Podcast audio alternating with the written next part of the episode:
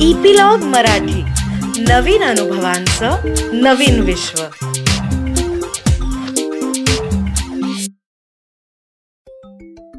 छोट्या मित्रांनो मी अनुपमा. आज तुम्हाला स्वामी विवेकानंदांची गोष्ट सांगणार आहे. स्वामी विवेकानंद यांचा जन्म बारा जानेवारी अठराशे त्रेसष्टमध्ये कलकत्त्याला झाला. त्यांचं खरं नाव होतं नरेंद्रनाथ. त्यांचे वडील कलकत्ता हायकोर्टामध्ये खूप प्रसिद्ध वकील होते. आणि त्यांचा पाश्चात्य संस्कृतीवर जास्त विश्वास होता. म्हणजेच वेस्टर्न. म्हणून त्यांनी नरेंद्रचं शिक्षण पण इंग्रजीत केलं.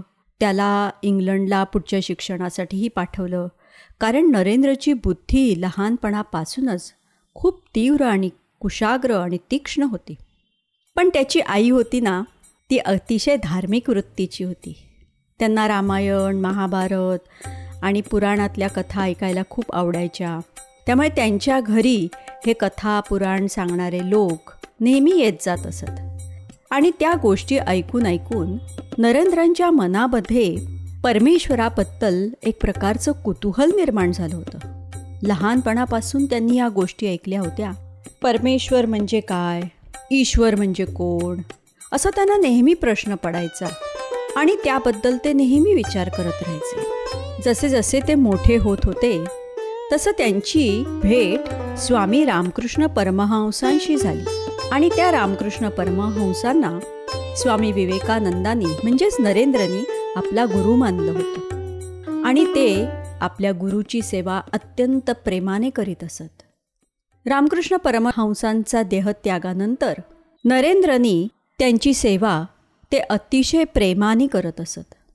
वयाच्या पंचवीसाव्या वर्षीच नरेंद्रनी संन्यास घेतला आणि ते पूर्ण भारत भ्रमण करण्यासाठी घराबाहेर पडले. आपण ज्या देशात राहतो त्या देशाबद्दल त्यांना खूप प्रेम होतं. ते आजूबाजूला बघत होते. लोकांमध्ये वर्णभेद होता म्हणजे स्पृश्य अस्पृश्य जातीभेद होता. खूप गरिबी होती. लोकांना धड पोटभर जेवायलाही मिळत नव्हतं. आणि त्यातच इंग्रज तेव्हा भारतावर राज्य करायला लागले होते. ते ह्या लोकांचा खूप छळ करायचे. त्यामुळे त्यांना खूप मनापासून आपल्या देशाची सेवा करण्याची इच्छा होती. त्यांनी हिमालयापासून कन्याकुमारीपर्यंतचा संपूर्ण भारत पायी चालत फिरले. हिमालयापासून कन्याकुमारीपर्यंत संपूर्ण भारत ते पायी फिरले. ते जेव्हा पोरबंदरला म्हणजे गुजरातमध्ये वास्तव्याला होते तेव्हा तिथल्या ग्रंथालयातून ते इंग्रजी ग्रंथांचे खंड आणून त्याचे वाचन करीत असत. रोज एक खंड वाचायचे. मित्रांनो खंड म्हणजे काय तुम्हाला कळलं का? ते काही छोटंसं एवढं पन्नास पानांचं पंचवीस पानांचं पुस्तक नसतं काही. खंड म्हणजे त्या पुस्तकामध्ये भरपूर काहीतरी ज्ञान लिहिलेलं असतं आणि त्याची खूप पानं असतात.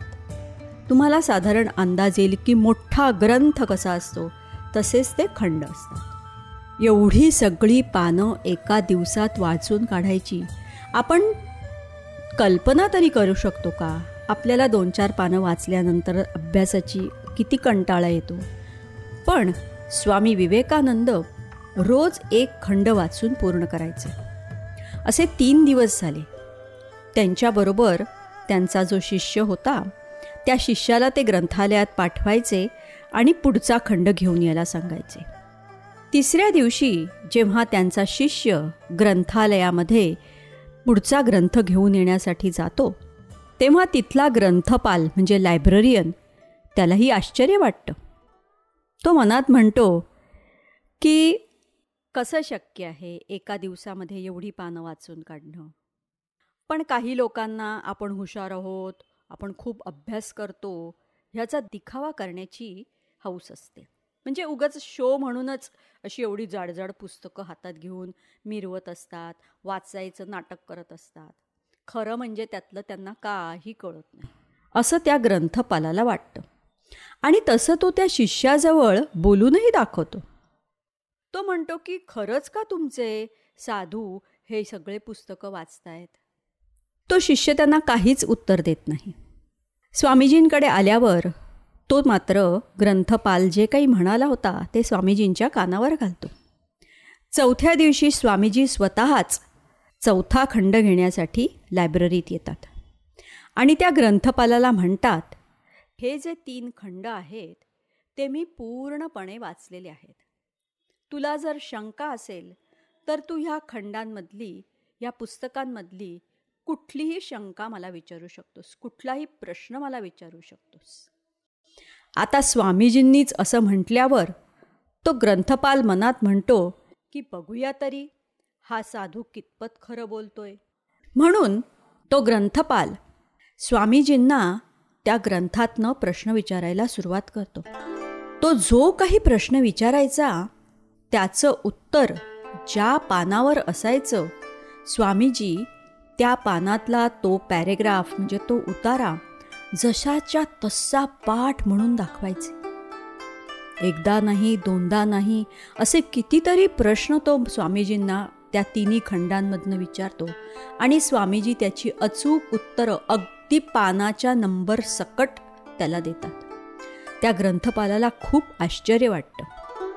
तो म्हणतो की हे काही सामान्य माणसाचं काम नाही आहे आणि त्याला लक्षात येतं की स्वामीजी हे काही साधेसुधे साधू नाही आहेत ही कोणीतरी असामान्य व्यक्ती आहे की ज्याच्याकडे प्रचंड बुद्धिमत्ता आहे. मित्रांनो तुम्हालाही आश्चर्य वाटत असेल की ही गोष्ट मी खरंच सांगते आहे का? पण ही गोष्ट खरी आहे. स्वामीजींची ही जी लक्षात ठेवण्याची क्षमता होती त्याबद्दल त्यांना काही लोकांनी विचारलं. तेव्हा त्यांनी त्याचं असं उत्तर दिलं की माझं मन हे मी पूर्णपणे एकाग्र करतो. कारण मला तासन तास ध्यान करायला बसण्याचा सराव आहे. त्यामुळे मी जे काही वाचत असतो ते मन मन एकाग्र करून वाचल्यामुळे माझ्या पटकन लक्षात राहतं आणि पाठ होतं. कळलं का मित्रांनो? म्हणजे एकाग्रतेने वाचण्याचं मन लावून वाचण्याचं महत्त्व तुम्हाला कळलं असेल. स्वामीजी पुढे म्हणतात की आपण मुलं जेव्हा लहान असतात त्यांना आपण आधी अक्षरं शिकवतो. तुम्हालाही लक्षात येत असेल की तुम्ही जेव्हा लहान होतात तेव्हा आधी अ ब कड ही अक्षरं शिकलात किंवा ए बी सी डी ही अक्षरं शिकलात. त्यानंतर त्या अक्षरांपासून तुम्ही छोटे छोटे शब्द शिकलात. आणि मग ती शब्द एकमेकांना जोडून त्याचं तुम्ही वाक्य तयार केलं. म्हणजेच वाक्य वाचणं बोलणं आणि तुम्ही लिहायलाही शिकलात. तर अशा तऱ्हेने वाचणं बोलणं लिहिता येणं ही आपल्या अभ्यासाची ही शेवटची पायरी असते. म्हणजे हा शेवटचा टप्पा असतो. पण स्वामीजी म्हणतात की त्याही पुढे जाऊन जर आपण प्रयत्न केला आपल्या मनाची आपल्या बुद्धीची आणि डोळ्यांची शक्ती जर आपण वाढवली तर आपण जे काही पान वाचत असतो त्याचा पूर्ण परिच्छेद आपल्या एका दृष्टिक्षेपामध्ये आपल्या स्मरणशक्तीवर जसाच्या तसा कोरला जातो. म्हणजे ते पान आपल्या पूर्णपणे लक्षात राहतं म्हणजेच पाठ झालेलं असतं. मुलांनो ही युक्ती काही सोपी नाही बरं का? जरी मी तुम्हाला सांगितलं असलं स्वामीजींकडे ती शक्ती होती ती त्यांनी खूप प्रयत्नांनी आत्मसात केली होती. तर आपणही प्रयत्न करून बघायला काय हरकत आहे? आपण जेव्हा अभ्यास करत असतो किंवा कुठलीही गोष्ट वाचत असतो त्यावेळी आपण आपलं मन जास्तीत जास्त त्यावर एकाग्र करायचा प्रयत्न करायचा. आणि हा अभ्यास आहे एका अभ्यासाने किंवा एकदा वाचून हे आपल्याला साधणार नाही आहे त्यासाठी आपल्याला सतत प्रयत्न करायला लागणार आहे. कराल ना तुम्ही मित्रांनो? कारण तुम्हाला अजून पुढे जाऊन खूप अभ्यास करायचा आहे. तुम्ही जर आत्तापासून प्रयत्न केलात आणि असं लक्षात ठेवायचा प्रयत्न केलात तर तुम्हाला सगळं लक्षात राहील. परीक्षेच्या वेळेला काहीच टेन्शन येणार नाही. विवेकानंद यांनी जगाला खरा धर्म म्हणजे काय ते पटवून दिलं. खरा धर्म म्हणजे जो सगळ्यांना धरून ठेवतो सामावून घेतो तोच खरा धर्म. दुर्दैवानी वयाच्या एकोणचाळीसाव्या वर्षीच त्यांचं निधन झालं. पण तरीसुद्धा त्यांनी दिलेली शिकवण आजही खूप उपयोगी आहे. मुलांनो तुम्ही मोठे झालात ना की त्यांनी लिहिलेली पुस्तकं त्यांनी लिहिलेली शिकवण अगदी जरूर वाचा आणि तुमच्या जीवनात त्याचा उपयोग करून घ्या. लवकरच मी तुम्हाला एक नवीन गोष्ट सांगायला येईन. त्याची सूचना तुम्हाला एपिलॉग मीडिया वेबसाईटवर मिळेलच. किंवा जिओ सावन गाना ॲपल पॉडकास्ट स्पॉटीफाय ह्याच्यावर मिळेलच.